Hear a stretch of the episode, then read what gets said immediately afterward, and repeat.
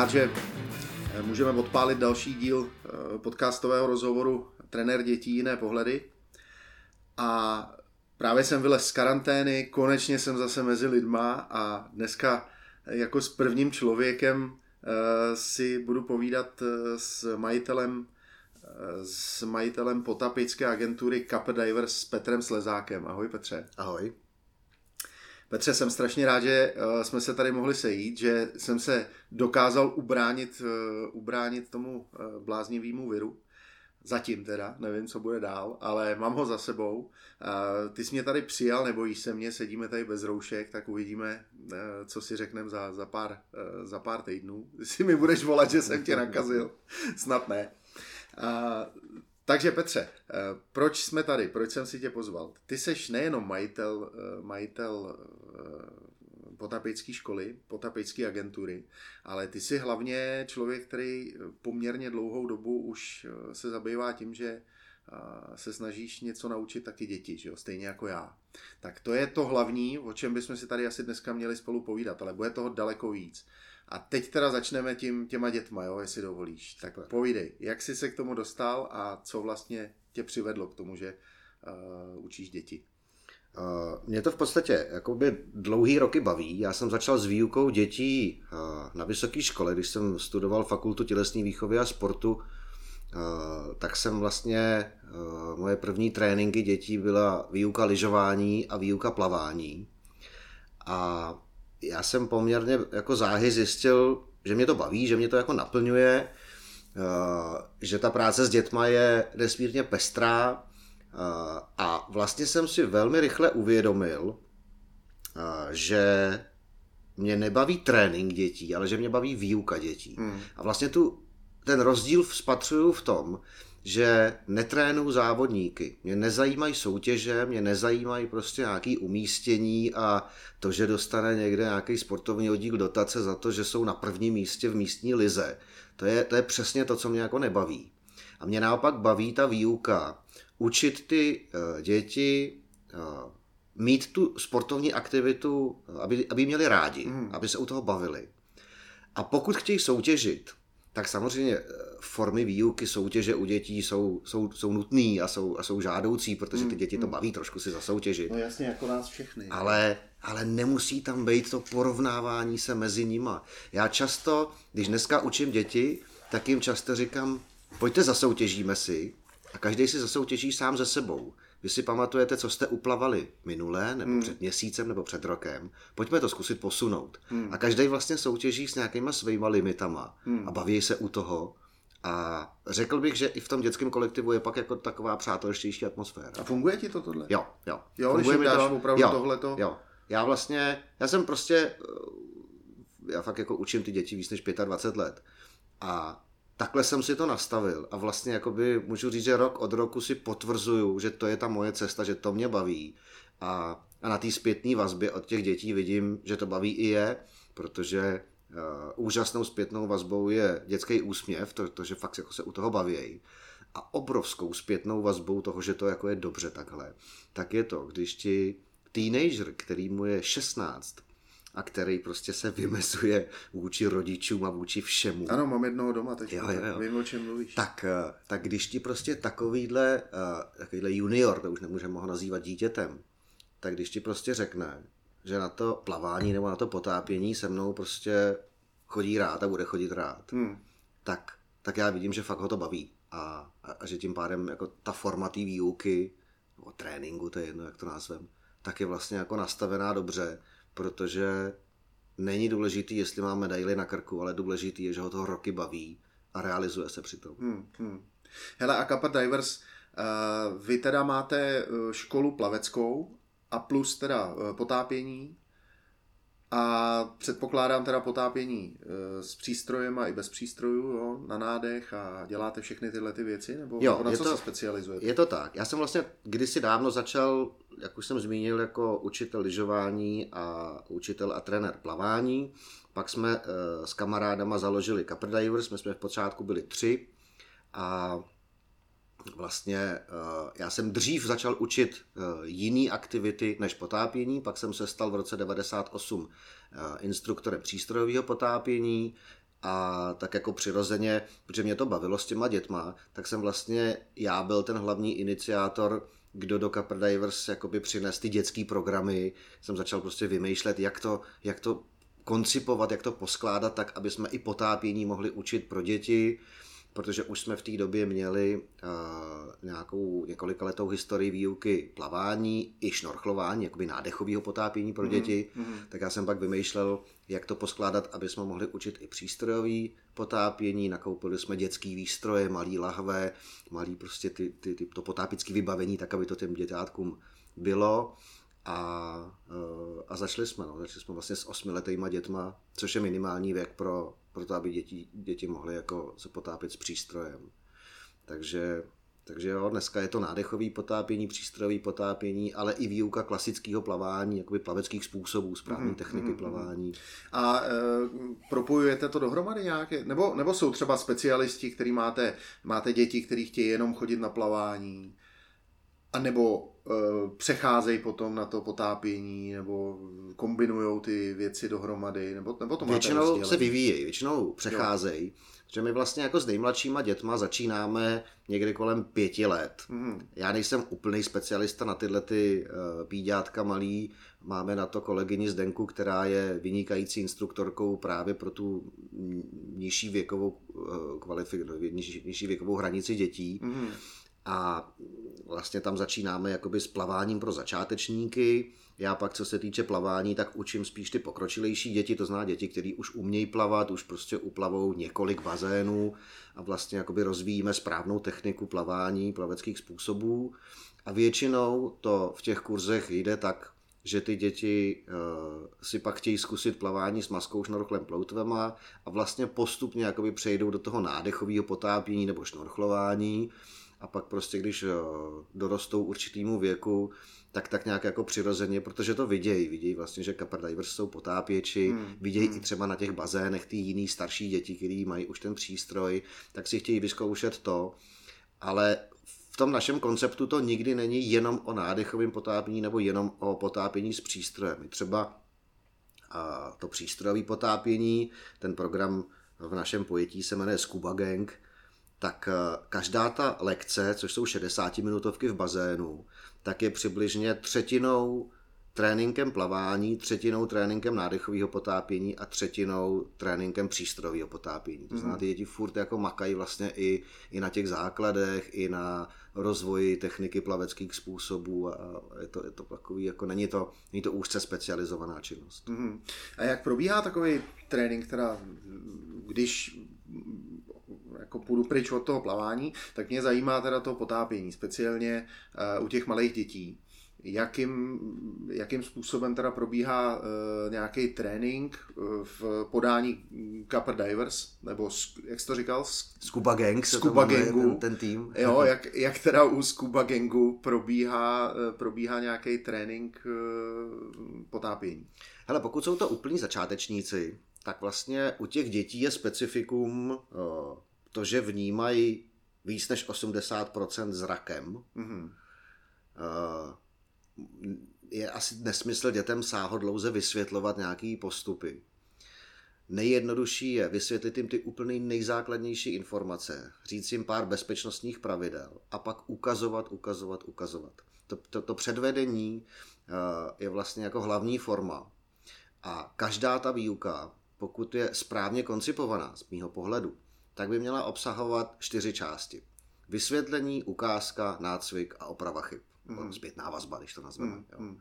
U těch dětí vysvětlení minimalizovat, ukázku maximalizovat, dát prostor pro ten vlastní trénink a nikdy nezapomenout na tu zpětnou vazbu, na to, aby to dítě slyšelo, co bylo správně a co, co šlo udělat jinak, jednodušejc, nebo třeba, co bylo úplně špatně. Mm-hmm. Aby tam prostě byly tyhle ty čtyři segmenty ale nechat je to vlastně prakticky trénovat. Takže to jsou, to jsou začátky.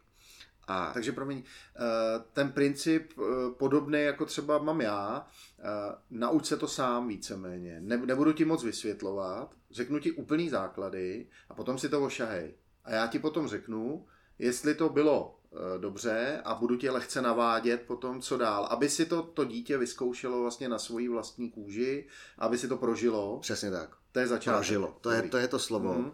Prožitkově orientované učení. Perfektní. To je o tom, to prostě je. Mm. A vlastně ten instruktor by tam neměl být v roli nějakého uh, jako přísného trenéra, protože, a to je zase moje zkušenost při výuce, uh, respekt nebo autorita se získává úplně jinak než přísností. Mm-hmm. To, je, to je prostě... Jsi takový, takový ten respekt, jak o tom mluvil, jak o tom mluvili uh, Šimek s Grossmanem, jak je tam no, no, tím no, bydlem, no, jo, no, jak, je, jak je potápili pod tu vodu.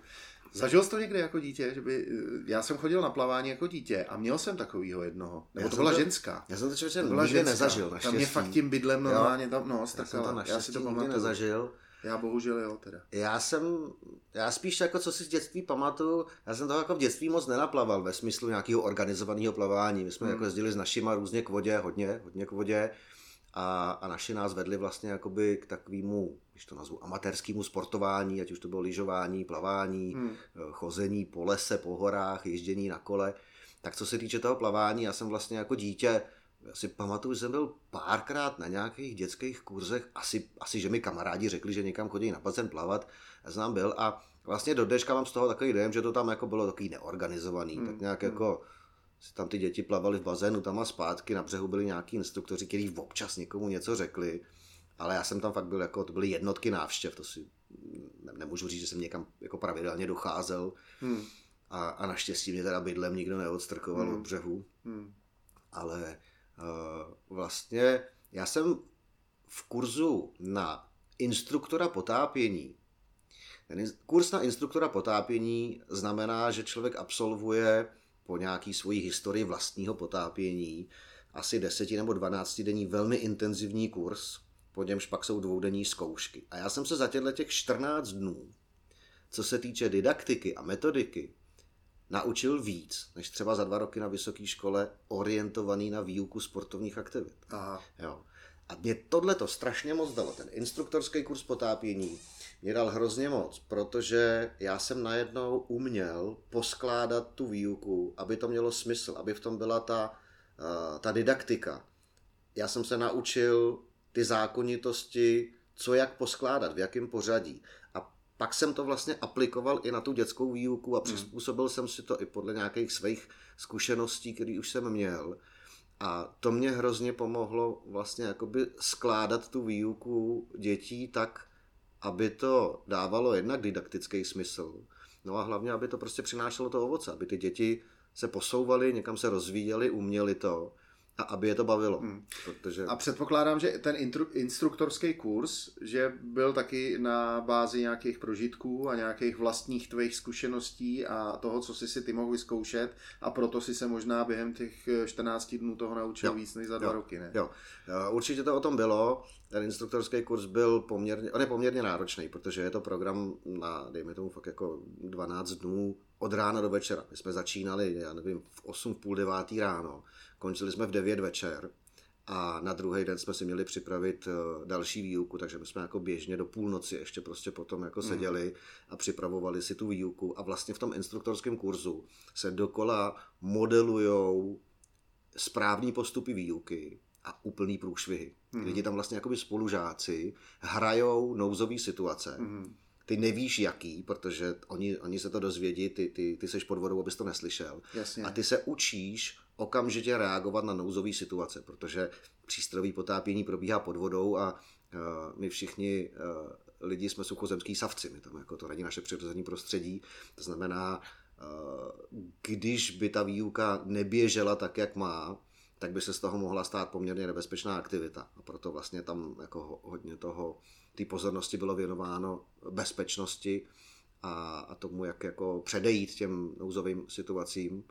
Takže o tom, v tom to bylo poměrně náročný, hmm. ale mě to vlastně, když to srovnám s tou vysokou školou, já jsem strašně rád za studium Fakulty tělesné výchovy a sportu Univerzity Karlovy. Mě to fakt jako to byly skvělé roky, já jsem měl možnost vyzkoušet si spoustu sportů, ke kterým bych se nikdy nedostal, dozvědět se o nich víc, byli tam skvělí učitelé, byli tam i méně skvělí učitelé, ale co se týče takové té tý teorie sportu, jako by teorie sportovního tréninku, didaktika výuky, pedagogika a tyhle ty jako specifický, řekněme spíš jako teoretický, akademický předměty, tak z poloviny učili lidi z praxe, kteří věděli, o čem mluví. Mm-hmm. Ale z poloviny to učili lidi, kteří byli teoretici a kteří vlastně neměli tu návaznost na tu, na tu vlastní praxi, na ty vlastní prožitky. Mm-hmm. Oni tím neprošli. A měli to prostě postavený na nějakých jako teoretických poučkách a to je, to je úplně jako podle mého názoru jako špatná cesta.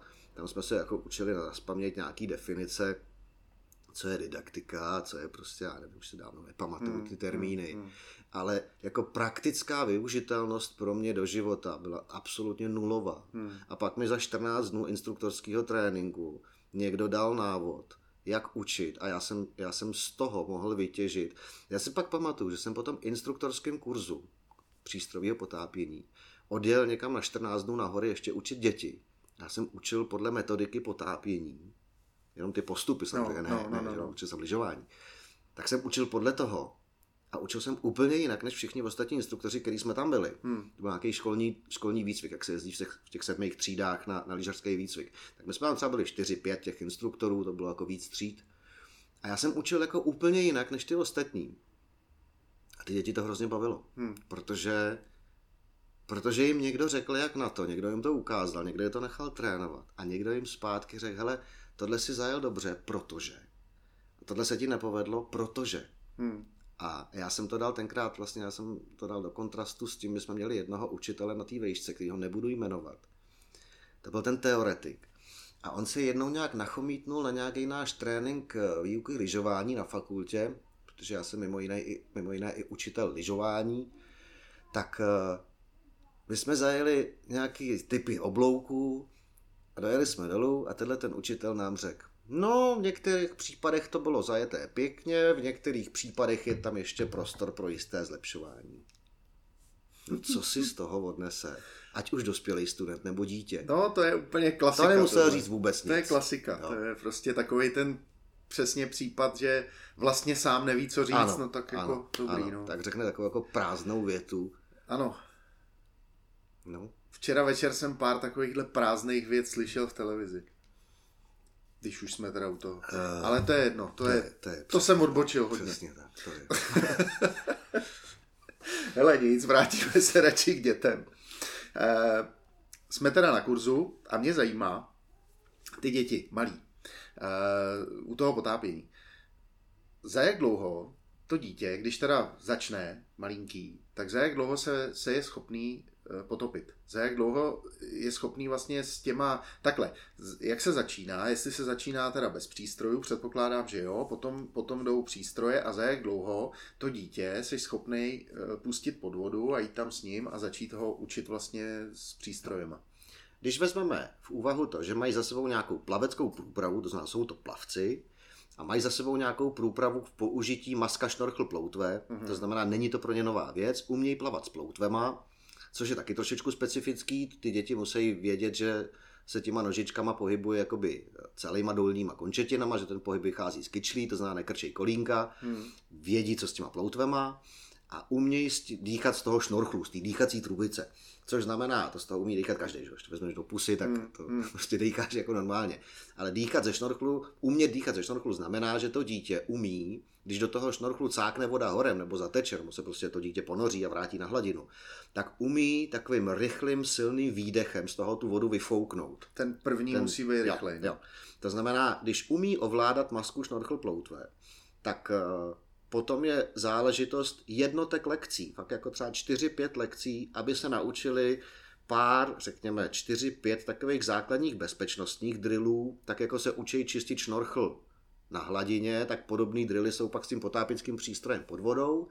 A vlastně po těch čtyřech, pěti lekcích to dítě už je schopno uh, s tím potápěckým přístrojem plavat v nějaký mělký vodě. My používáme vlastně bazén, kde máme hloubku i mělčinu. Tak v té mělké části, kde je hloubka třeba do metru a půl, tak úplně přirozeně ty děti prostě začínají se pohybovat. A e, je to přesně o to dát jim ten návod, pak jim to ukázat a pak jim dát obrovský prostor pro ten vlastní trénink, hmm. pro ten nácvik, hmm. Hmm. pro to učení se tím prožitkem. Hmm. Hele, řekni mi, e, ty masky, já jsem nedávno uh, byl někde prostě se potápět já teda neumím s přístrojema, jo, ale miluju šnorchlování. A poprvé jsem si vyzkoušel takovou tu velkou celovobličejovou masku. Jaký vy používáte? Co si myslíš, že je lepší? Mně to přišlo dobrý do, do, do, do celého. Já uh, mám brejle, uh, když, když prostě mám čočky, tak uh, je to jako dobrý, ale když mám standardní jako brejle a šnorchel, tak to není úplně ideál pro mě. A tahle maska mi přišla docela dobrá.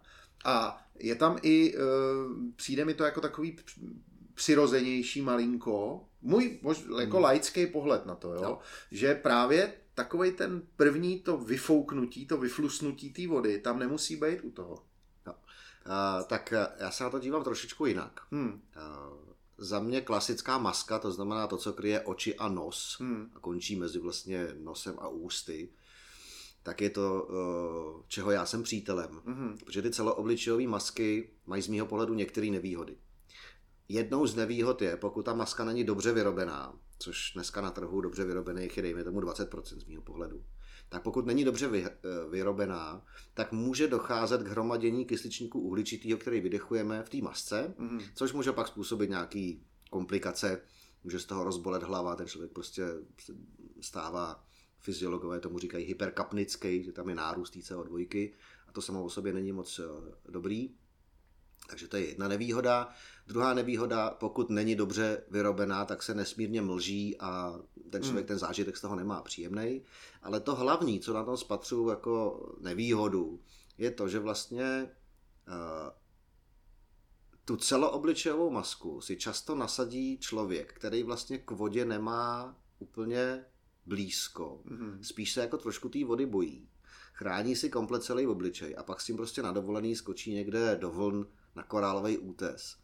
A z mýho pohledu vlastně člověk, který pro, pro kterýho ta, to vodní prostředí není úplně přirozený, tak se vystavuje nějakému diskomfortu nebo nějakému i riziku, mm-hmm. jenom proto, že si komplet celý obličej schoval do nějaký celoobličejové masky. Zatímco když toho člověka naučím používat klasický šnorchl, naučím ho používat masku, ty, i ty děti, i v těch nádechových kurzech se učí tu, tu masku jakoby vyčistit pod vodou, když do ní nateče. Hmm. Jo, to je takový, taková technika, na tom přidržíš to na čele, foukneš do toho nosem a vlastně ten vzduch, co vydechuješ nosem, tak spodem vytlačí tu vodu ven. Tak vlastně i ty děti v tom nádechovém potápění se učej uh, vlastně vrcholnou dovedností je to, že tu masku zahoděj, pod vodou si ji najdou, nasaděj si ji pod vodou, nosem do ní tímhle touhletou technikou vydechnou mm. a vynořej se tak, že mají tu masku plnou vzduchu. Jo. Mm. A vlastně pro přístrojové potápění je tohle naprosto klíčová dovednost. A ty, jak děti, tak dospělí se vlastně od začátku kurzu učí různé techniky nebo různýma krokama, jak se dopracovat k tomu, že jsou schopni ti potápěči si z hlavy pod vodou tu masku sundat, nasadit, vyčistit. A musí to umět a musí je to, nesmí je to přivést do diskomfortu nebo do paniky nebo do nějakého stresu. A takhle připravený člověk je pro mě člověk, který je zžitej s vodou, který vlastně jde do té vody, protože je to pro něj nějakým způsobem zajímavý prostředí a on, on se v něm umí pohybovat. Zatímco ta celoobličejová maska pro spoustu lidí znamená super, tak mě teďko nebude cákat ani do, do nosu, ani do pusy, já si tady schovám celý obličej do nějaký masky. Mm-hmm. A když pak nedej bože vlna s tou maskou hne a tomu člověku jako nateče do té masky, tak si myslím, že je jenom krůček k nějaký panice a k nějakému prostě problému. Takže, takže to je moje cesta. Takže eh, když to teda teď o tom tak přemýšlím, tak když to srovnám, tak je to vlastně uh, úplně stejný princip jako uh, kola. Vymysleli se elektrokola a na elektrokolo dneska sedne člověk, který na kole jezdit neumí a může se mu stát uh, poměrně těžký úraz jenom kvůli tomu, že se prostě, že přecení svoje síly a jede někam, kam by normálně vůbec nejel a tak dále. Nebo liže, carving, Eh, koupí si prostě super carvingový lyže, neumí na nich jezdit a rozbije si držku někde jenom kvůli tomu, že prostě to jede rychle, což, jo, což je jo. pravda. Takže vlastně ten princip je mm-hmm, úplně stejný. Mm-hmm, vidím to podobně. Jo, jo. dobrý. Koru toho lyžování si myslím, že třeba s příchodem těch carvingových lyží vlastně uh, se zvýšily rychlosti, v jakých se začátečníci začali pohybovat na tom svahu. Mm. A naše těla vlastně evolučně jsou postavený na to, aby fungovaly v rychlostech, které jsme schopni vyvinout vlastním pohybem. A to, že sedneme na motorku, na lyže, na kolo, na, na cokoliv, co prostě vyvíjí, vyvíjí větší rychlostí, tak ty naše tělesní schránky nejsou dělané na to, když v téhle rychlosti náhle zastavíš, hmm. rovná se narazíš do něčeho, hmm. Hmm. tak to tělo to nevydrží. Zatímco jako, když se jakoby rozeběhneš a zakopneš a upadneš, tak je ještě poměrně velká šance, že se nějak zásadně nezraníš, protože se spohyboval v rychlosti, která je našemu tělu přirozená. Hmm. A vlastně rozvoj carvingových lyží způsobil zvýšení rychlosti pohybu na kopcích a tím pádem si myslím, že pro spoustu začátečníků to, byl, eh, to byla příčina nějakých úrazů. A zrovna tak vlastně v tom potápění nebo šnorchlování ta celá obličová maska jakoby přeskočí nějaký přirozený trénink, přirozený uh, přirozený nácvik těch základních dovedností těch začátečníků a rovnou ty lidi posune někam, na co vlastně jakoby nemají. Hmm, hmm. No a eh, na co je potřeba teda si dávat pozor, když, když se potápíš? Zejména. Když už teda máš nějaké zkušenosti, dobrý, vyrazíš někam, eh, někam se potápět, tak eh, co je potřeba hlídat? Hele, uh, celý ten trénink přístrojového potápěče, celý ty kurzy vlastně jsou koncipovaný tak, aby se ty lidi paralelně učili dvě protichůdné věci. Jak to dělat správně, aby si se do žádného problému nikdy nedostal, a co dělat v případě, že se dostaneš do nějakého problému. A obě, obě dvě tyhle ty kategorie jsou stejně důležitý, mm-hmm. protože ten problém tam prostě nastat může.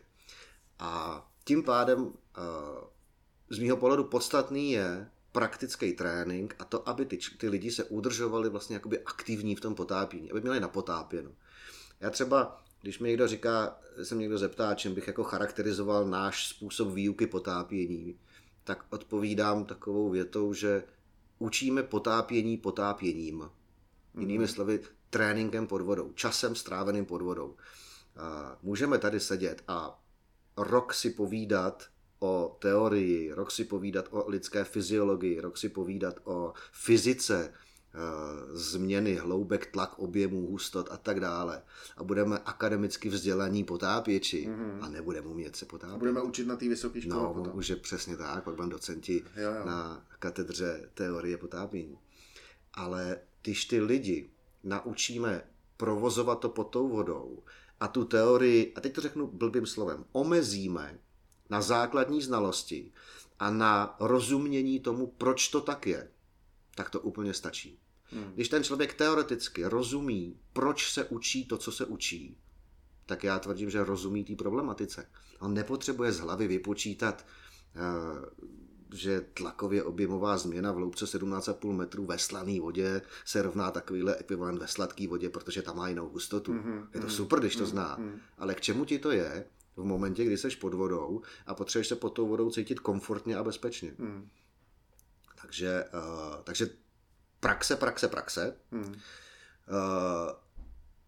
ta praxe by měla být nějakým způsobem průběžně udržovaná.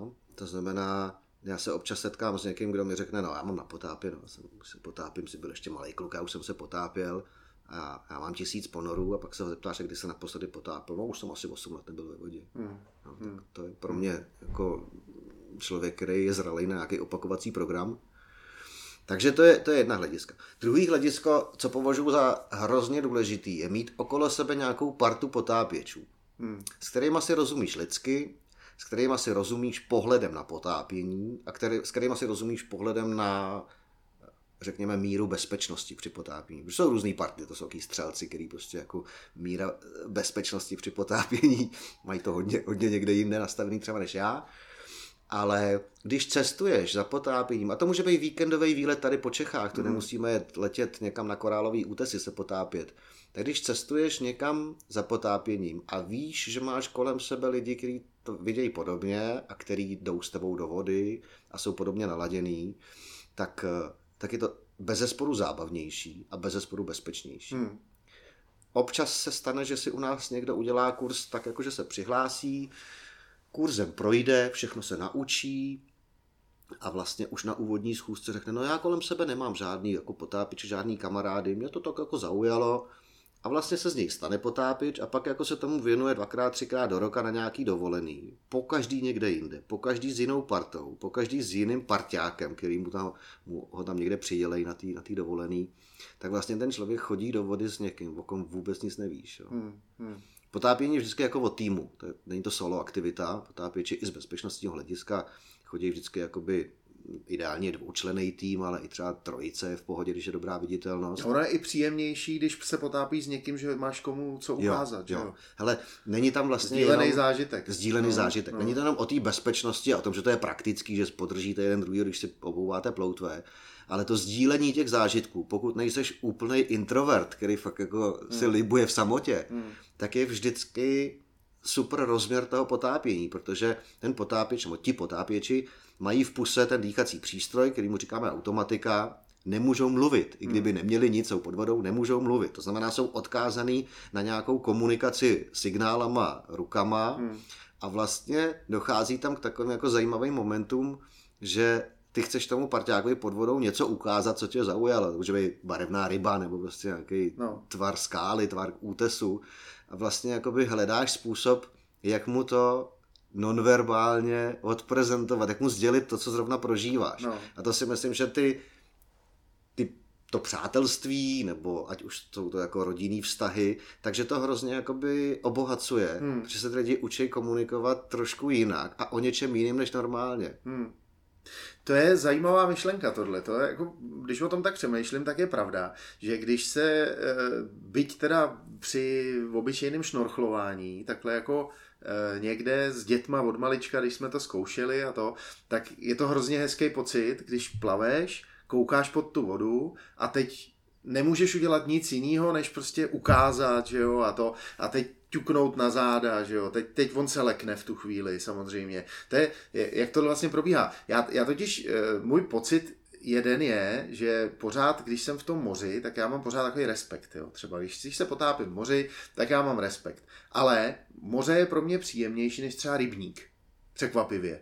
Protože já mám z rybníka takový, takový divný, mám v sobě něco, že nevím, co je vlastně pode mnou. Já tam ano, nevidím. Ano. A říkám si, ty, co když tam něco teď jako vyplave. Jo, jo. jo, a když to moře, to je pro mě takový jako čistá voda, mm-hmm. krásný, jako a ještě když mám ty, ty brejle, tak si tam kouknu. A teď mi někdo ťukne na záda a to je vždycky jako, že se málem, jo. Je to vlastně to... A ta komunikace se mi hrozně líbí v tomhle. To, co zmiňuješ, tak vlastně se můžeme vrátit k tomu, o čem jsme mluvili před chvílí, o tom uh, 80% vnímáním zrakem. Hmm. Jak jsme hodně, hodně vlastně jakoby orientovaný na ty zrakové věmy, tak ty v tom rybníku nevidíš, no. nevidíš pod sebe a každý z nás má nějakou fantazii, nějakou představivost. No právě. A přesto, že jsi dospělý velký chlap a víš, že vodníci neexistují, ale jestliže si v tu chvíli ta tvoje představivost začne hrát s nějakýma jako pocitama, koukám tady do té tmavé vody, co tam asi jako je, mm. tak každému z nás ta fantazie nějak jako začne pracovat a už ne, že by si věřil, že tě ten vodník chytne za nohu a, a zatáhá tě za ní, ale už jenom to, že vlastně přemýšlíš o takových jakoby neuchopitelných, iracionálních věcech, tě svým způsobem jako vyvede z nějaký rovnováhy. Hmm. Zatímco v tom čistém moři, tím, že ty zrakové věmy jsou, jsou skvělý, vidíš v tom čistém moři, tak, tak se člověk jako cítí líp. Moje zkušenost s mořem eh, je taková, že může být eh, stresorem, jak je to dynamický prostředí. Hmm. Jak jsou tam vlny, jak jsou tam proudy, že se to vlastně furt pohybuje. A my třeba tím, že u té výuky dětí začínáme v bazénu, že jo, a roky ty děti chodí do bazénu plavat, nádechově potápět, potápět s přístrojem, tak se mi pak eh, občas stalo, že ty děti jsou z moře trošku nejistý přestože se hrozně těší. Na, na, na první ponor v moři, když ty děti chodí třeba rok, dva potápět do bazénu a pak s nimi jedeme k moři, tak prostě mají oči do kořán hmm. a fakt jako se hrozně těší. A jezdíte normálně jako klasicky vy, jako Capper Divers, no, no, prostě no, vemete ty no, svoje děti jo, a jedete jo, na, jo, na kurz jo, eh, pokračovací jo, nějaký k moři. Jo. Jo. Tak přestože se jako hrozně těší na to, až uvidí ten svět pod vodou v realitě, v tom, hmm. v tom moři, tak je vidět, jak je ta, ta dynamika toho moře, jak je to vlastně jakoby rozhazuje. Jak je ty vlny posouvají někam a jak, to, jak jako se musí naučit vnímat mořský proudy, protože to moře pořád se pohybuje, to je hmm. vlastně jako dynamický prostředí. Takže přestože je průhledný, tak oproti tomu rybníku zase může být hmm. jakoby hmm. stresorem eh, ten pohyb té vody. Hmm. No ale to už asi člověk tolik nedomyslí. No. To je přesně, že tam, tam už přichází nějaká ta racionální věc, kdežto tu představivost, tu jakoby imaginaci máme všichni v sobě, že jo? I ty děti musí mít, takže předpokládám, že ty děti se třeba možná budou daleko víc bát v tom rybníce stejně jako já. Jo, aspoň když jsem si o tom povídal třeba se svýma dětma, tak ty to mají podobně. Mm-hmm. Jo, se mu nějaký kapr e, jenom myhne kolem nohy a to je rychlost, s jakou jde ven z té vody hned. Jo. No. Když to v tom moři, tam jich plave těch rybiček, jo. oni to vidějí, je to to, o, čem, o čem mluvíš, jo. že to vidějí kolem sebe a chtěli by si na to naopak šáhnout. V rybníce by to v životě neudělal prostě mm-hmm. na toho kapra, jo. Mm-hmm. protože se toho bojejí vlastně všeho. To je, tohle je zvláštní, jako s tím, s, těma, s tím zrakovým věmem. No. No a e, teď mi řekni, e, jak to máš, ty, ty jsi určitě projel celý svět s tím potápěním. A kde se ti líbilo nejvíc? Nebo jak to máš prostě? Máš radši korály nebo, nebo máš radši prostě spíš něco, něco jiného? Jak to máš?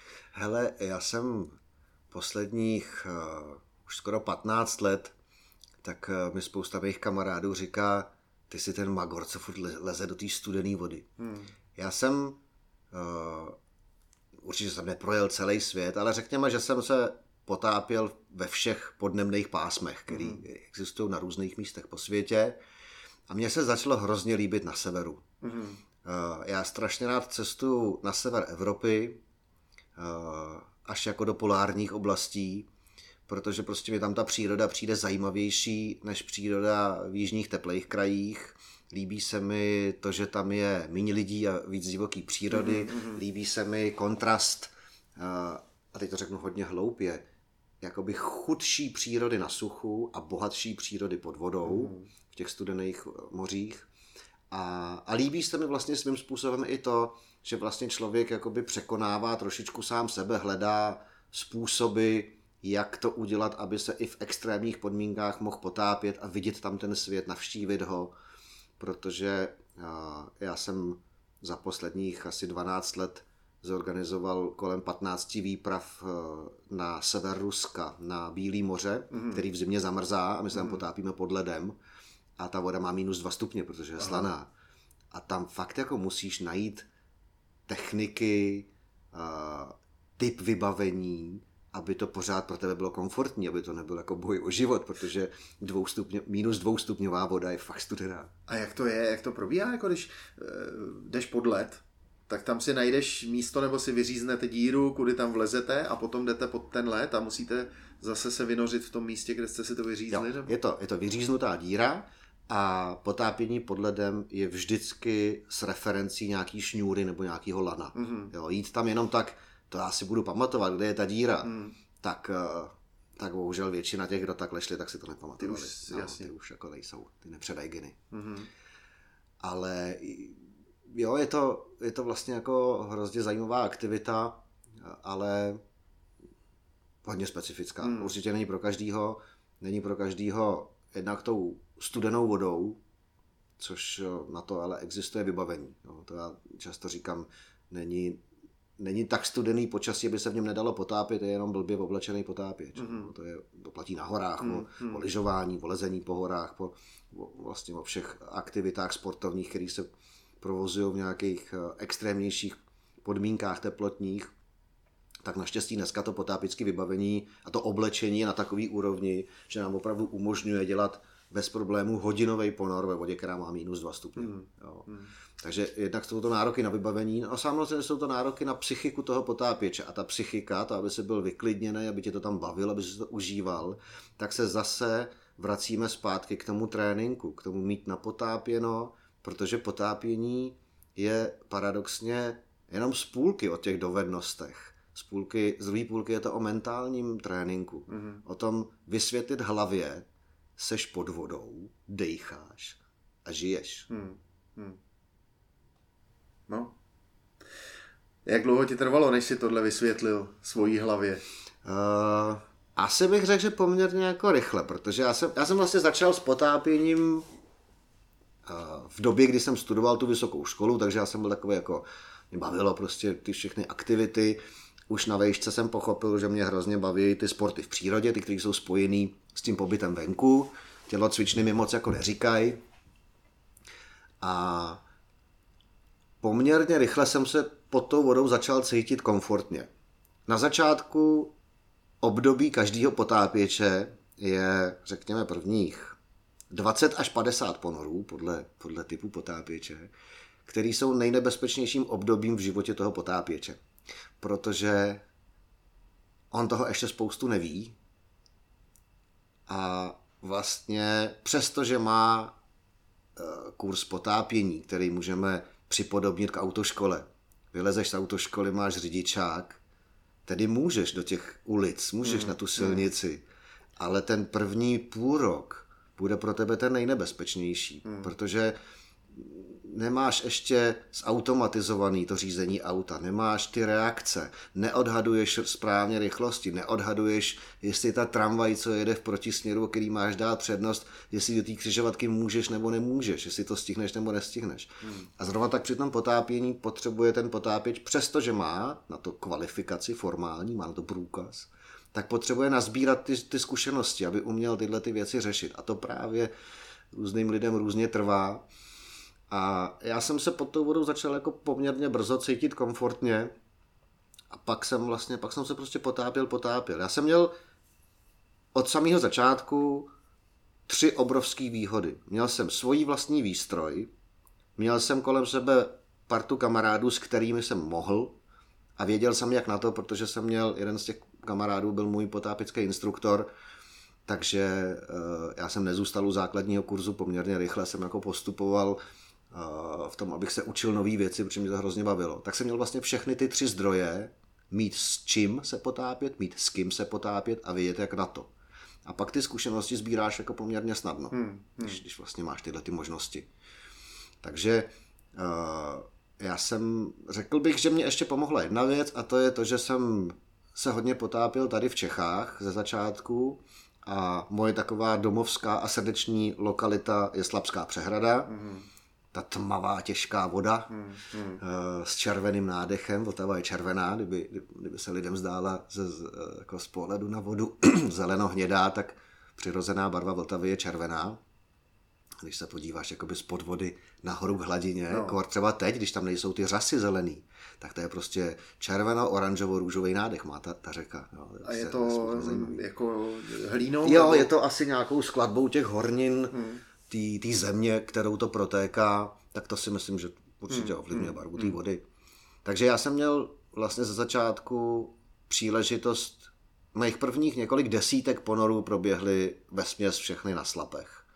A to jsou podmínky, kdy průhlednost té vody je podobná tomu rybníku, hmm. jo, moc daleko nevidíš, my jsme tenkrát eh, jako zas tak výkonný svítilny neměli, takže to byly takové bludičky, kterými prostě si posvítil, svítil si půl metru na okouna před sebou a dál, si, dál už pracovala ta fantazie, co je zatím, jestli tam jsou nějaký příšery, lochnesky, vodníci a tak dále. Takže já jsem se vlastně učil eh, jakoby v těžších podmínkách, než pak byly mnohé ty, do kterých jsem pak cestoval za. No, pro mě já tě přeruším, to mi právě řekni jako co tě vlastně teda láká na tom potápět se na slapech, mm-hmm. kde je vidět kulový, kde opravdu si musí svítit na vokouna a vlastně mě by na tom asi nelákalo vůbec nic, no. jako když si to tak jako já představím. Tomu rozumím té otázce a než ti na ní odpovím, tak ti řeknu, že z mýho pohledu existují tři typy potápěčů. Mm-hmm. Typ jedna, potápěči, kteří, kterým dělá radost, když vidějí pod tou vodou něco, mají zážitky.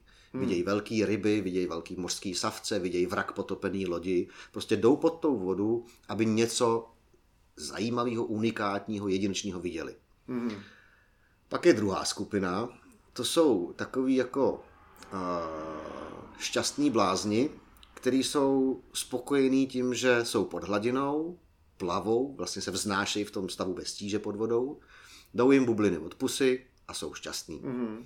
A pak je třetí skupina a to jsou takový ty potápěči, eh, řekněme, méně aktivní, který občas jako vycestují jednou za rok na dovolenou, jednou za dva, za tři roky na dovolenou. Tam se jako potopí na dva ponory, ale z mého pohledu vlastně sami pořádně nevědí proč. Mm-hmm. No, je to, no tak jsme tady na té dovolený, tak zítra pojedeme na výlet na pyramidy a pozítří se budeme potápět a mm. pak půjdeme na diskotéku mm-hmm. a mhm. pak poletíme zase domů. Mm-hmm. A já patřím do té prostřední skupiny. Prostřední. Já jsem, já jsem šťastný pod tou vodou. Jo. A to je ten důvod. A blány nemáš ještě? Ještě ne, ještě ne, ale my jsme, vy tady dneska sedíme, je úterní dopoledne. No. Já jsem se v sobotu a v neděli potápěl na slapech. Aha. A já jsem zase byl spokojený. Já jo. mám na těch slapech bez přehánění víc než tisíc ponorů. Aha. A já tam znovu jsem šel a měl jsem radost pod tou vodou. A chodíš pořád do stejného místa nebo se potápíš po každý jinde? Uh, je to různý. My máme na, na Slapech eh, náš motorový člun, takže jsme tam poměrně jako mobilní. Mm. Takže umíme jako si najít ty lokality. Máme vytipovaných pár míst, které jsou třeba zajímavé proto, že tam nějaký objekt pod tou vodou je, mm. ať už mhm. je to potopený houseboat starý jako vrak, nebo se tam zdržují často ryby, protože prostě tam je nějaká, nějaký příhodné podmínky. Nebo na těch přehradách občas jsou zbytky těch původních vesnic, těch hmm. domů, co tam hmm. stály, než napustili přehradu, což nejsou žádný vodovský stavby, to je pár zdí kamenejch, ale je to zase takovej eh, jakoby další rozměr toho potápění slabského, kdy jdeš pod tu vodu něco hledat. My jsme se tím bavili před mnoha lety, kdy jsme s kamarádama s Honzou a se Zbyňkem jsme hodně jakoby objevovali na slapech sami pro sebe ty zatopené domy. Tenkrát nebyly zdigitalizované mapy katastrů a staré mapy na internetu, jako jsou dneska, tak já jsem se tenkrát zaregistroval v katastrálním úřadu jako badatel a tím mm. jsem měl přístup do badatelského oddělení a mohl jsem si říct o jakoukoliv mapu do studovny, mohl jsem si z ní nechat udělat kopii, tak já jsem si to nechal kopírovat na pauzák, na průsvitný papír pak jsem to přikládal na současný papírový katastrální mapy a zakresloval jsem si, kde stály ty vesnice. Pak jsem si to chytnul podle kompasu, jakým azimutem ze břehu bychom to asi tak měli jít hledat. Aha. Pak jsem si podle vrstevnic, který jsem odhadoval, spočítal, v jaký hloubce by to asi tak mělo být. A pak jsme tam s klukama chodili, jestli tam něco najdeme. A my jsme se tím roky bavili, to bylo prostě úžasný jako dobrodružství pro nás. A pak jako najdeš po deseti ponorech, najdeš půl metr vysokou zítku, která má tři metry na dílku. A máš radost, Asi šťastný, máš ne? radost, jak kdybys objevil Titanic. Jo, máš jo, prostě, jo, jo, jo. protože je to to, co si hledal, to, čemu si věnoval to úsilí. A třeba i víš, že to byl uh, zbytek nějakého statku, nebo na slapech třeba uh, do té staré řeky ústilo spousta potoků a na těch ústích těch potoků stávaly mlíny. Mm-hmm. Jo. A ty mlíny byly opravdu jako starobilý, tam jsou v kronikách dochované údaje z 15. ze 16. století o tom, hmm. že tam stál mlín hmm. a ty pak ho jako najdeš v té katastrální mapě a ve starých knihách a ve starých fotkách a pak ho jdeš hledat pod vodou a pak najdeš prostě zdi a u toho rozbitý dřevěný mlínský kolo hmm. a ty víš, že jsi u toho, ty hmm. víš, že jsi našel hmm. to je... zbytky toho tak to má úplně jiný příběh po tomto potápění. Tak to, tomu asi rozumím, protože já teda e, s chodou okolností zase, zase e, sbírám starý pivní lahve. Jo. Takže je to něco podobného. Já vždycky někde nějaká lahev a teď já si začnu zjišťovat, kde kde se to vlastně vyrobilo, kde byl ten pivovar a historie toho pivovaru, že jo. A tam se dostaneš k takovým věcem, k takovým informacím a když náhodou třeba dojedeš potom do toho místa, kde ten pivovar stával kdysi dávno a vidíš, co tam z toho dneska je, že jo, ty ruiny a to, tak něco podobného, no, je to, je to, a přesně e, potom někde někdo ti ukáže nějaký střep té lahve a, a teď z toho vlastně máš radost, že ještě aspoň ten střep zůstal, mm-hmm. jo, jo mm-hmm v tomhle tom tě, tě no. rozumím. Já si myslím, no. že jako lidi vůbec máme rádi příběhy a umíme si je hledat, ať už je to střep lahve, hmm. ať je to zbytek zítky pod vodou, hmm. anebo cokoliv jiného, že vlastně nás na tom baví ten příběh, který zatím umíme najít. Hmm. Hele, a teď mi řekni, eh, já se ještě vrátím k tomu ledu, protože mě zajímá teda, eh, co je možný teda vidět pod tím ledem. Když se potápíš pod ledem, tak co tam vidíš? Co tam je? Že je tam něco v těchto těch uh, hodně studených vodách? Eh, na tom Bílém moři v tom Rusku je to nesmírně pestrý a je to obrovský kontrast. Protože Bílý moře se jmenuje podle toho, že zamrzne v zimě, takový mm. bílý prostě, tak podle toho fakt jako ten název vzniknul. A ta příroda na tom polárním kruhu v zimě je buď to bílá plocha, to znamená, je tam jezero nebo moře, anebo zas, zasněžený stromy. Mm. Tam něko nic jiného není. To znamená, ty v zimě v těchto těch oblastech vidíš bílou a šedou, trošku tmavě zelený a trošku hnědý, ale nic jiného, jiný mm. barvy tam nejsou. Mm. Když je hezký den, tak ještě vidíš žlutý sluníčko a modrý mm. nebe, mm. ale víc těch barev nevidíš. Zatímco pod tou vodou, když vlezeš pod ten led, tak eh, to Bílé moře je neskutečně pestrý. Samotná barva, přirozená barva Bílého moře je taková láhově zelená, i pohled na ten led spod vody je takový do zelena, právě díky tomu, že koukáš skrz tu vodu. Rostou tam eh, takový ty mořský chaluhy, ty mořský řasy, takový to jsou velký, pevný, zrzavě hnědý řasy. Na nich žije spoustu různých malých eh, čl- tvorečků, to jsou různý nahožábří plži, to jsou různý medůzky, různý bezobratlý živočichové, spousta krabů. A tyhle, tenhle všechen život má celý ten, celou tu škálu barev, kterou, kterou prostě známe. Takže hmm. to, co jakoby chybí na tom suchu, tak se dá vidět pod tou vodou. Hmm. A ty vlastně se pohybuješ že jo, celý den v tom prostředí na suchu a pak na hodinu koukneš pod tu vodu a najednou prostě se ti to otevře, barevně se ti to otevře a je to úplně jiný moře, než jsou ty teplý moře, než jsou ty korálové útesy, nebo nějaký středozemní moře je zajímavý samozřejmě na potápění, ale tenhle život a tenhle, tenhle svět pod vodou je jiný, je, je jakoby jinak zbarvený, jiný tvary má, jiný rostliny tam rostou a jiný živočichové tam žijou. A, a, a možná ten kontrast s tím suchem právě je na tomto zajímavý. No, je to, hmm. to takový jako zajímavý. Uh, na spoustě lokalit je zajímavý jenom, jenom ten led, jenom ty ledový kry sledovat vlastně, hmm. protože je hmm. to taky pohled, který člověk normálně nezná. Uh, vždycky, když naše oči vidějí barvy a tvary, které nejsou obvyklí, tak nad tím úžasneme. Hmm. Když vidíš krásný západ slunce, který není každý den, tak se zastavíš a koukáš hmm. na něj. Hmm. Říkáš si, to je, to je super, dneska, hmm. dneska to má nádhernou barvu, dneska to má super světlo, protože to není každý den. A pod tou vodou vlastně, když vidíš takový pohled, který nevidíš normálně, který nevidíš barvy a tvary, který nevidíš normálně, tak i pod tou vodou se zastavíš a přesně takhle si jako, fakt jako fyzicky se zastavíš a řekneš si, to je krása, to, hmm. to je nádhera. Hmm. A co žraloci? Potápil jsi se se žralokama třeba, nebo s kosatkama, nebo s takovýhlema velkýma, eh, kterýma, kterých se většina lidí bojí? Jo, jo, to jsou přesně, to jsou ty predátoři, od těch je třeba se držet stranou, to každý A je nebo není? Myslí. Není, ne? Není, není. Samozřejmě eh, v jejich přirozeném prostředí, když by si jim jakoby narušil, nebo vlezl jim do jejich přirozeného chování, no tak samozřejmě to nebezpečný být může. Já, co se týče žraloků, tak jsem se s nějakýma žralokama potápil. Nemůžu říct o sobě, že bych byl nějaký velký expert na žraloky, ale uh, viděl jsem lec jaký žraloky, mám nesmírně rád kladivouny, protože hmm. ten tvar té hlavy mě fascinuje, to je, no, to je, to je hrozně zajímavý živočich. Ale jinak k těm žralokům jako potápěč příliš blízko nemám. Prostě mě to nějak jako neoslovilo. Uh, daleko blíž mám ke kosatkám, který jsi zmínil. To je moje další srdeční záležitost. Uh, už uh, několik let pořádám výpravy na pozorování kosatek a šnorchlování s kosatkama na severu Norska za polárním kruhem, mm. protože tam ty kosatky jsou poměrně úzce specializovaný na lov sledů. Takže Aha. nejsou navyklí lovit tam velký savce, velký zvířata, a já jsem tam za ty roky nikdy nepozoroval ani náznakem nějaký jako agresivní chování vůči člověku. A tam skutečně jako do té vody vlezeme. Není to o potápění s přístrojem, je to spíš jenom o takovým jakoby polárním šnorchlování, když to tak nazvu, to znamená má jako, jako teplý skafandr potápěcký, který mu říkáme suchý oblek a pak už jenom masku, šnorchl, ploutve a většinou teda foťák nebo kameru, mm-hmm. protože to je mm-hmm. zážitek, který mm-hmm. si chceš odvést domů. Asi jo, no. Zvětšněný na, na nějakým médiu.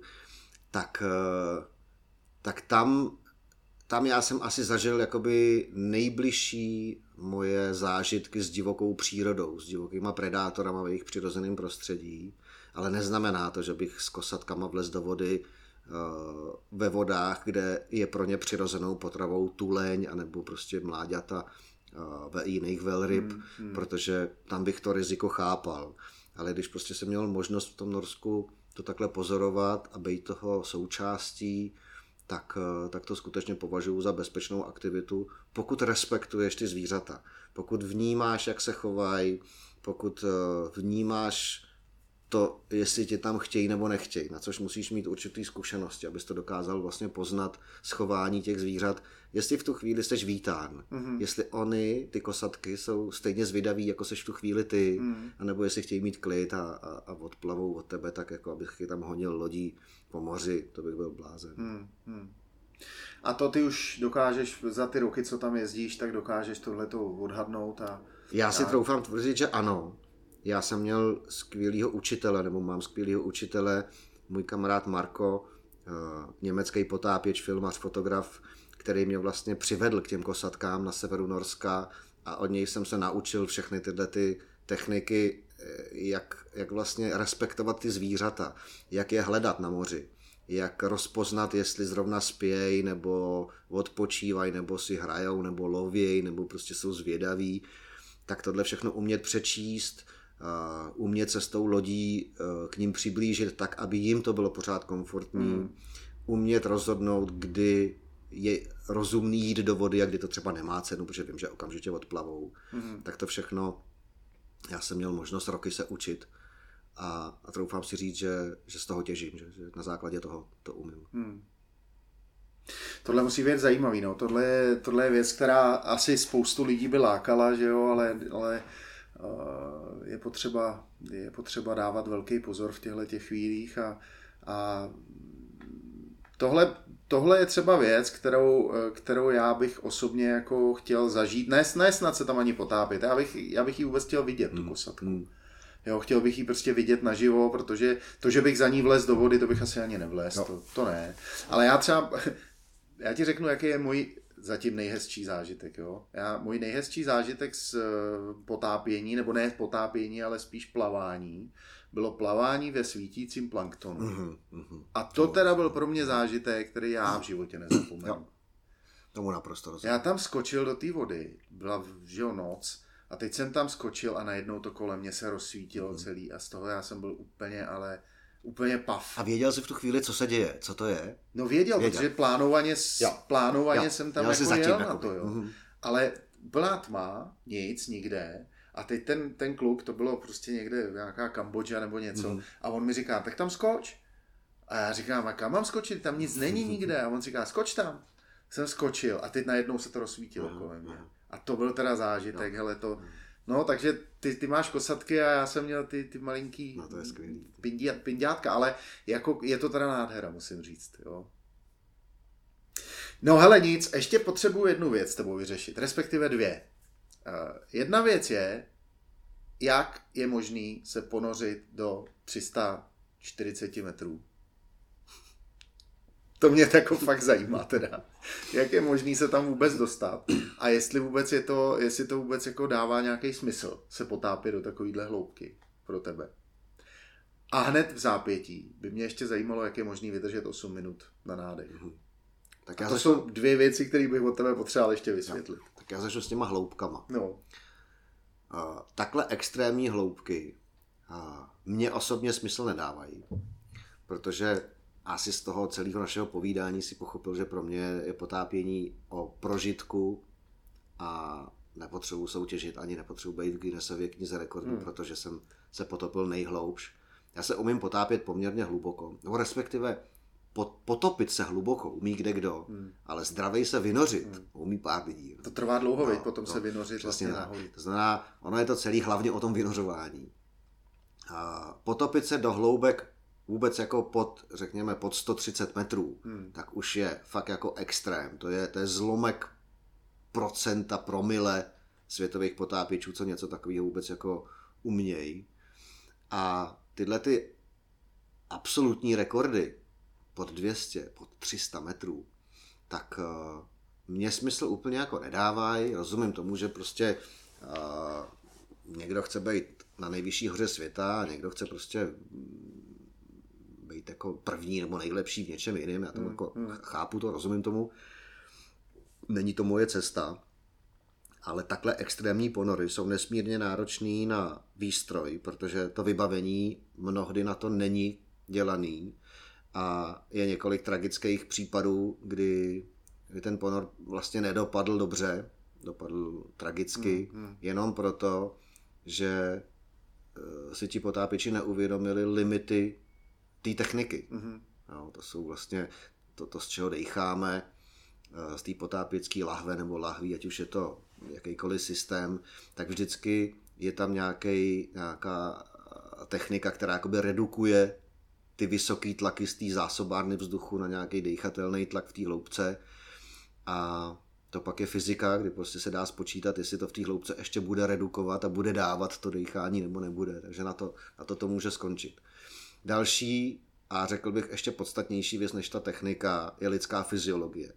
To, co, to jak naše tělo reaguje na změny vnějšího prostředí. A změna vnějšího prostředí mezi hladinou a ať už 200 nebo 300 metrama je obrovská. Hmm. Jo. Si vezmeš jenom, jenom jaký tlak tam je, uh, tam se prostě jednou nadechneš a v tu chvíli se ti do krve, do tkání rozpouštějí takzvané inertní plyny, hlavně v takovýchhle hloubkách, hlavně helium, který v té směsi musí být, protože jinak, by to, jinak bys byl dávno mrtvej. Hmm. Takže tam fakt jako stačí e, kratoučkej pobyt a tvoje tkáně jsou plný těchto těch plynů a ta vynořovací procedura musí být strašně dobře spočítaná, aby se ty plyny postupně uvolňovaly a aby vlastně ten potápiš to ve zdraví přežil a ve zdraví se vynořil. A na takhle extrémní ponory neexistují statistiky, neexistují tabulky, algoritmy, všechno to jsou nějaké odhady. A e, to, že to bude fungovat tobě, neznamená, že to bude fungovat na mý tělo. Hmm. A to, že to hmm. funguje na mý, neznamená, že to bude na někoho jiného.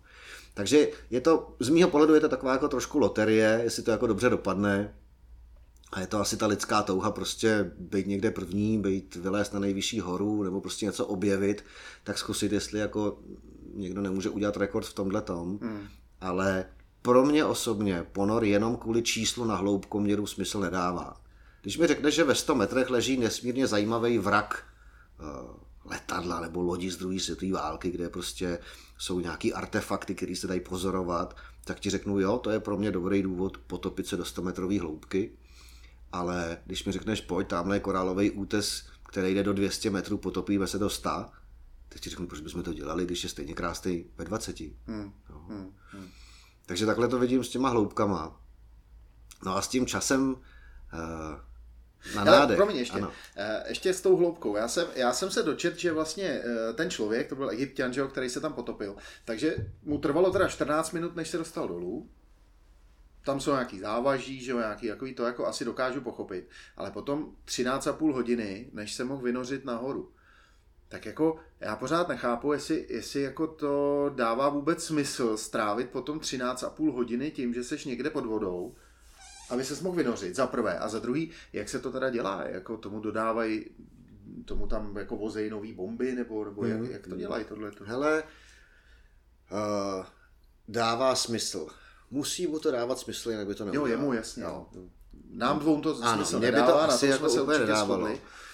Takže, uh, takže to je jedna věc. A ta, to, ta, ta logistika, to zabezpečení, tam potom hrozně záleží na tom, jestli je to potápění s takzvaným otevřeným okruhem nebo uzavřeným okruhem. Otevřený okruh znamená, že máš takovou, vybav, takovou výbavu, kdy z nějaký zásoby vzduchu něco nadechneš do plic a ve formě bublin to vypustíš uf, při výdechu ven. Hmm. Proto otevřený okruh. Pak existují dýchací přístroje, které jakoby umějí recyklovat tu dýchací směs. Mm. To znamená, nejdou z tebe žádný bubliny. Ty vlastně pořád jakoby dýcháš v nějaký dýchací smyčce tu dýchací směs, která je postupně obohacovaná kyslíkem, aby si měl pořád, tvoje buňky, aby měly vlastně kyslík. A Součástí toho potápěckého přístroje je takový filtr, který z toho umí chemicky odebrat CO2 jako mm. produkt metabolismu.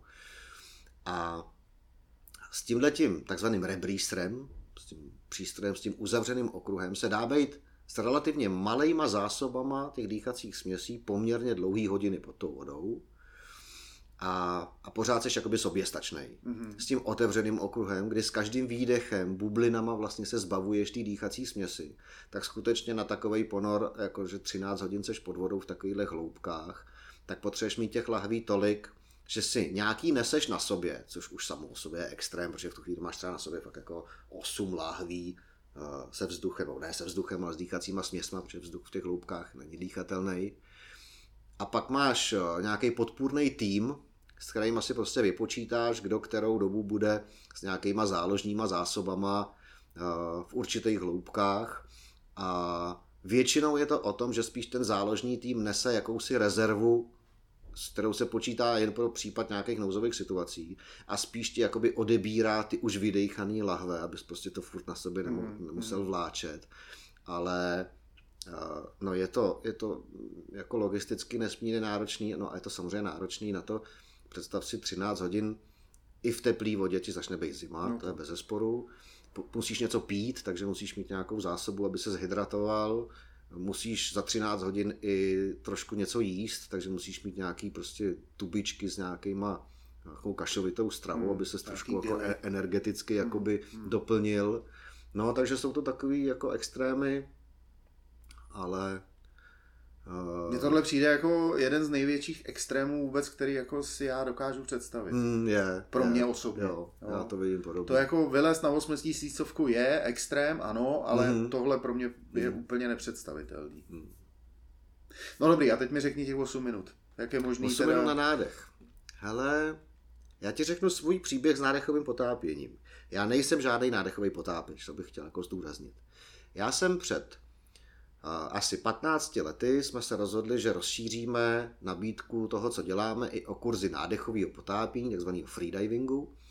A máme na to kamaráda Davida, který je vynikajícím instruktorem freedivingu a s Davidem párkrát do roka zorganizujeme kurz nádechového potápění. Toho prvního já jsem se zúčastnil v roli jakoby studenta, v roli účastníka. Byl to víkendový program. A já před tím víkendem a, tak jako každý asi člověk si někdy zkusil, jak dlouho vydrží nedejchat, tak já jsem věděl, že když jako uh, s nějakým maximálním úsilím, tak jsem schopen někde kolem minuty a půl až dvou minut vydržet nedejchat. Mm-hmm. V absolutním klidu, bez mm-hmm. nějaký fyzický zátěže, kdy ty tkáně nespotřebovají kyslík, nebo minimálně spotřebovávají, tak jsem věděl, že mám nějaký takovéhle svoje limity. A jenom díky tomu víkendovému tréninku, který byl postavený na tom naučit se dýchat, naučit se rozdýchat, naučit to tělo jakoby připravit na tu, na tu zádrž dechů. Tak mě ten David za víkend posunul na 4 minuty 30. Fakt jo. Jenom protože mi řekl, jak na to. Aha. To znamená, zhruba takovejhle, uh, takováhle rezerva v každém z nás je. Neříkám, že každý to posune jakoby na dvojnásobek toho, co jako amatér někdy vyzkoušel. Ale jsou tam obrovské rezervy. Hmm. A pak samozřejmě záleží na tom konkrétním jedinci. Je to do značné míry o nějaký toleranci tvýho těla na CO2, protože to, to když teď posluchači nadechnou a nebudou dechat, tak budou si to chtít zkusit, hmm. tak až jim dojde dech, až je to fakt jako donutí k tomu se najednou nadechnout, tak to vás nedonutil pokles kyslíků, ale to, že narostla hladina CO2 ve vašem těle. To nucení k nádechu reflexně vlastně v našem těle uh, funguje tak, že když zadržíme dech, tak uh, ten metabolismus furt běží, že jo, ty buňky furt spotřebovávají ten kyslík, který tam v té krvi pořád je a produkují CO2 a až ta CO2 nastoupí do určitý spouštěcí hladiny, jako nastoupá, tak chemoreceptory, čidla, který vnímají hladinu CO2, pošlou do mozku pokyn, hele, už je tady té CO2 fakt dost, něco s tím dělej, vydejchej a dej nám nový kyslík. Mm-hmm. A mozek reflexním obloukem pošle signál dýchacím svalům, začněte, začněte hýbat, mm. dejchejte. To je to, co nás donutí dýchat. A tenhle ten uh, stav toho, uh, kdy to tělo konkrétního člověka už opravdu jakoby donutí k tomu nádechu, tak každý z nás máme trošku někde jinde ten prach. A ten prach se tréninkem dá posouvat. Mm. To znamená dalším tréninkem uh, kdyby mě to bavilo a dělalo mi to dobře, tak jsem, ten, tak jsem to mohl ještě posunout z těch 4,5 minut, nevím kam, ale já jsem si tomu pak asi jako půl roku trošku věnoval a pak jsem došel do nějakého stavu, kdy už mi to nedělalo dobře. Když jsem z těch tréninků z toho bazénu chodil, bolela mě hlava a už jsem prostě cítil, že mi to tělo říká, hele, tady je tvůj limit komfortu. Já jsem to posunul ještě asi jednou na pět minut a pak už jsem věděl, že to je, to je můj limit a dál už prostě nechci, dál mi to hmm. jako nedělá radost, fyzicky se necítím dobře a věděl jsem, že mi tělo říká, nechoď dál, protože už to jako A to smysl. trénuješ tak, že prostě jako splýváš na hladině Jo, mělo by to být v klidu, jo, jo. Jo, ale třeba ten, ta tolerance na tu CO2, tak ta se dá trénovat uh, jako na suchu. Jo? Můžeš doma si číst knížku, někdo kouká na televizi, hmm. Hmm. někdo prostě, eh, eh, já nevím, na, na videa na YouTube, to je jedno. Prostě seš nějaký jakoby klidový, v nějakém klidovém režimu a jsou na to takové tabulky, kdy dejcháš, nedejcháš, dejcháš, nedejcháš a vlastně ty, ty, ty limity, jakoby třeba tři čtvrtě hodinový trénink, takových úseků a když to praktikuješ několik měsíců, tak tím vlastně jakoby jsi schopen, schopen posunout ten práh citlivosti na tu CO2. Mm-hmm. Tak to je jeden ze způsobů, jak se, dá, jak se to dá trénovat. Protože to, abys jakoby s nějakým rozdecháváním do sebe dostal víc kyslíku, to je nesmysl. Mm. To, to je absolutní nesmysl, protože tím akorát, jakýmkoliv rozdecháváním se před nádechovým potápěním uděláš jednu jedinou věc. Vypláchneš přirozenou hladinu CO2. Mm-hmm nezískáš víc kyslíku. Hmm. Kyslíku je ve vzduchu 21%, to máš v plicích, máme prostě nějaký tlaky kyslíku v krvi, to jako tam víc nedostaneš nějakým rozdecháváním. Ale tím rozdecháváním vypláchneš tu CO2, to znamená snížíš původní hranici CO2. Tím pádem díl trvá, než se vyprodukuje ta CO2 na to nucení k nádechu. Hmm. A tím pádem už může být spotřebovaný ten kyslík v krvi, hladina CO2 ještě nedostoupala do toho nucení k nádechu a ten nádechový potápěč může omdlít na té hladině. Mm. To, se, to se poměrně často děje, proto třeba nádechový potápění musí stejně tak jako přístrojový být vždycky jakoby provozovaný v týmu, kdy jeden zkouší, co vydrží a druhý je tam bezpečnostní mm. prvek. Mm. Protože když někdo omdlí na hladině, tak jako to může dopadnout tragicky. Mm.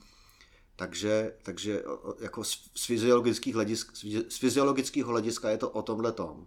A potom jsou prostě jedinci, který na to svojí fyziologii mají nějaký předpoklady, baví je to, to je to hlavní, ta motivace, aby tam byla, nějakým tréninkem jsou schopní to někam posouvat a pak jsou skutečně schopní prostě po nějaký, dejme tomu, tři čtvrtě hodinový přípravě říct a teď se hoši dívejte, já se nadechnu, položím se na tu hladinu a 8 minut tady budu ležet a pak se vynořím a budu, budu živý a zdravý hmm. a budu fungovat. Hmm. Hmm.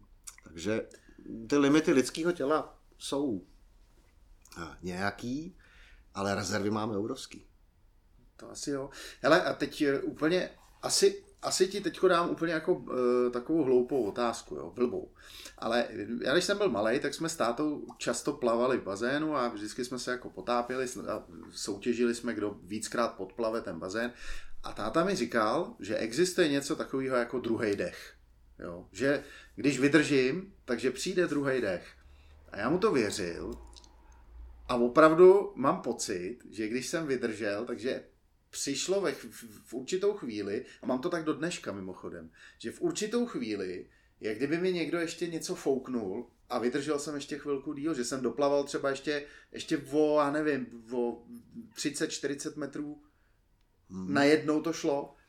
A... Je to možný, nebo, nebo, nebo je to úplná blbost a ten táta mě opravdu eh, dostal do nějakého stavu. Já bych řekl, říkal... že táta uh, použil nesprávný slova, protože jako druhý dech tam nepřijde. Tam není žádná tajná zásobička a teďko otevřeme rezervu, kterou tady máme v, jako v části plic a, a, a ještě prostě dáme těm tkáním další kyslík. To spíš došlo k tomu, že ty ses vlastně jakoby nějakým způsobem mentálně zžil s tím nucením k nádechu. No a ještě se byl schopen s tím chvíli pracovat, protože o tom ten trénink těch nádechových potápěčů taky je, že uh, nezareagují na to první, kdy to tělo ti říká, už, už běž nahoru, už ta, ta bránice už začne jakoby se ti stahne, jako mm. už, tam, už tam ten pokyn od toho mozku těm dýchacím svalům je, ale to neznamená, že tkáně nemají dost kyslíku na to, aby ještě nějakou minutu fungovaly. Mm. A ty vlastně se musíš naučit s tímhletím trošku nepříjemným nebo diskomfortním pocitem pracovat a jakoby se hecnout. Hmm. A to je možná ten moment, kdy si řekneš, a teďko jsem si jako vzal ten druhý dech. Hmm. Hmm. A, takže jsi nevzal druhý dech, ale začal si vědomě pracovat s tím prvotním nebo prvním nucením k nádechu a věděl si, že tam ještě kousek je a že ještě kousek dáš, ale ale už je to trošku za limitem, protože ten náš mozek, ty chemoreceptory, ty reflexní oblouky, to, to tělo ví, co má dělat. A když ti to tělo říká, běž se nadechnout, tak je dobrý jít se nadechnout. A když to posouváš, tak ano, je tam určitá rezerva, ale už, už, už to může vyústit v nějakou nepříjemnou situaci. Tou nepříjemnou situací nemusí být úplně ten, ten takzvaný blackout, to, to omdlení na té hladině, což je až jako, už jako, jako nebezpečná situace. Freediveri mají ještě jednu, jeden termín, který mu říkají samba. Hmm. A je to, je to stav, kdy vlastně ty jakoby posouváš tu, eh, ten čas toho vynoření, ještě si říkáš, ještě kousíček do plavu, ještě kousíček do plavu, a pak se vynoříš a máš takový stav eh, kratoučkých jakoby diskoordinací, lehoučkých křečí, neschopnosti se okamžitě nadechnout. A ono to fakt vypadá, když má člověk takový jako kratoučký záchvat. A proto se mu říká i samba, že tak jako si zatančíš. Mm.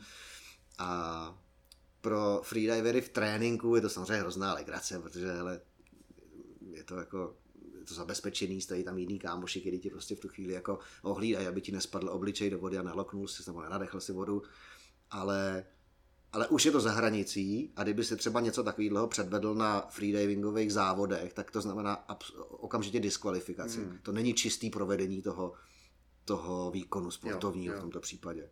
Jo, takže jakákoliv samba je prostě znamená, no to už bylo. To už Akorát v Riu. No, no, no, no, přesně tak.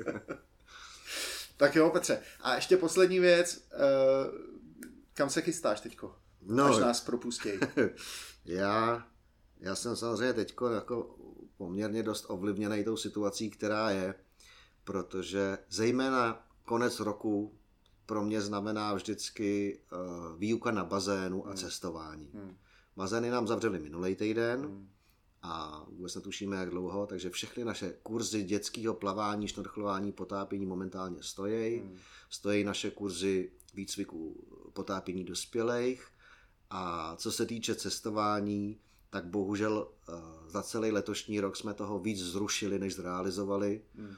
Nebo ono je to vlastně půl na půl, ale i půl na půl znamená, že jsme toho spoustu museli zrušit, což samozřejmě na mě dopadá ekonomicky a, a dopadá to na mě i osobně, protože pro mě to, to cestování pořád jako je takový, jako, taková zajímavá aktivita, poznávat ty nové místa, vracet se na staré místa a hledat tam nové věci, sdílet to se svýma blízkými, sdílet to s lidmi, který tam vozím, tak to mě na té práci moc baví.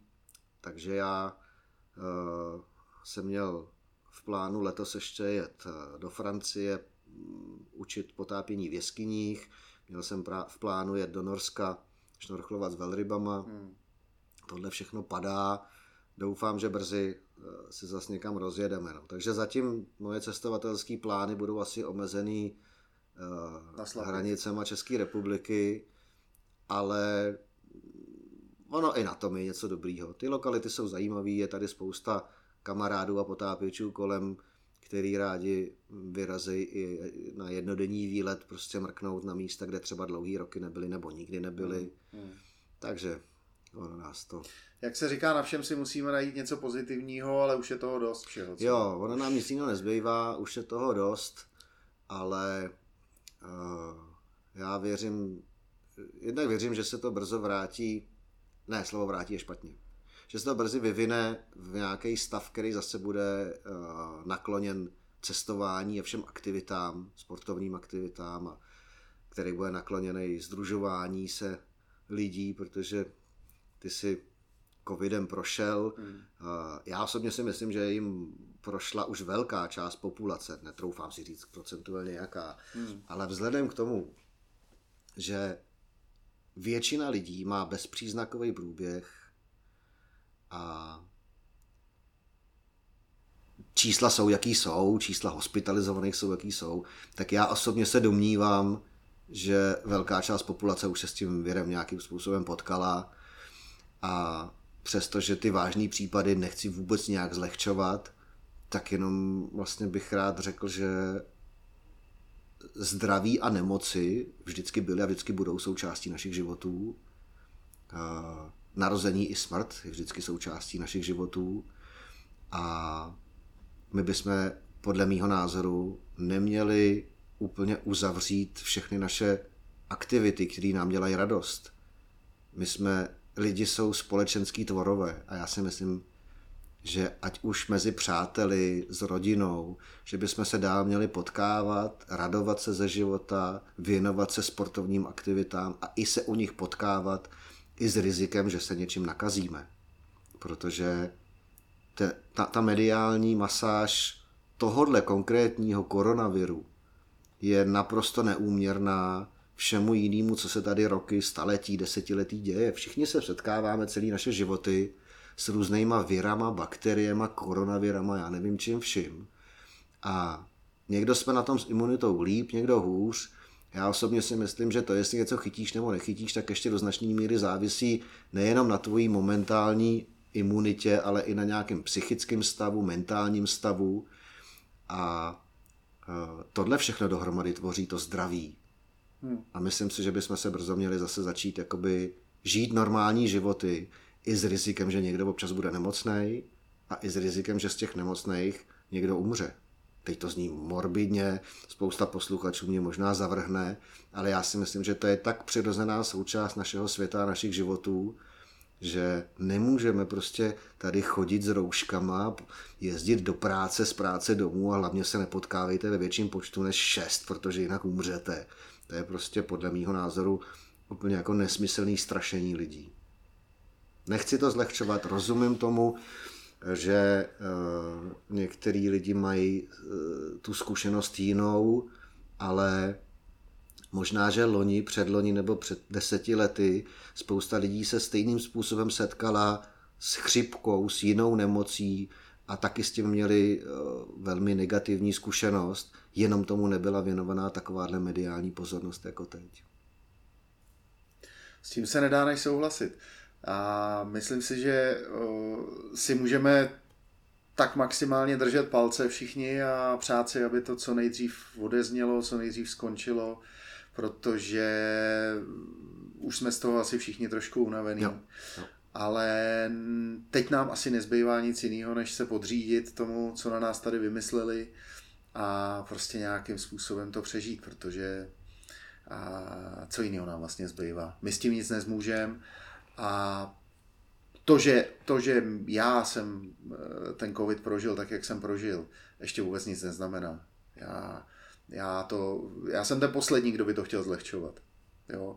Ale v každém případě eh, si myslím, že je velká šance, že se to, že se to srovná, že lidi pochopí, jak to je a jak to není a, a tím, bych to, tím bych to asi nejradši uzavřel celý, protože se necítím úplně silný v kramflecích mluvit o, nějakým, o nějakých e, důsledcích a následcích. A, a každý, dneska je, každý dneska je plný emocí a, a každýho z nás se to nějakým způsobem dotýká a mrzí mě, co se dneska děje, ale hold, prostě jsme v takové době. Mrzí mě, že děti nemůžou chodit do školy a mám doma dva pubertáky, který by do té školy e, za normálních okolností e, rádi nechodili a dneska by tam hrozně rádi chodili. A to je to, co prostě mě úplně jako drásá. Tak, dobrý. Tím bych to asi ukončil, Petře. Já si myslím, že jsme si moc hezky popovídali. Eh, moc krát ti děkuju, že jsi na mě udělal eh, čas. Já děkuju, bylo to velmi příjemný povídání. I z toho důvodu, že já často si s někým povídám o potápění a ne tak často o těch specificích eh, dětské výuky. Hmm. A to mě Hmm. Protože mě to dlouhý roky baví, tak mi hmm. ten rozhovor udělal velkou radost. Hmm. A o té dětské výuce jsme to tam e, samozřejmě zmínili na začátku a k potápení jsme se zase dostali, protože já si tak často o potápění nepovídám hmm. zase s lidma. Takže já jsem rád, že jsme si o tom potápění spolu mohli popovídat. Petře, e, držím palce, ať e, to zase začne fungovat tak, jak to fungovalo do teďka. Ať se to všechno vrátí co nejdřív do normálních kolejí ještě jednou moc krát děkuju a měj se krásně a hlavně ještě co nejvíc krásných ponorů. Děkuji, děkuji za pozvání. Měj se hezky, ahoj. ahoj.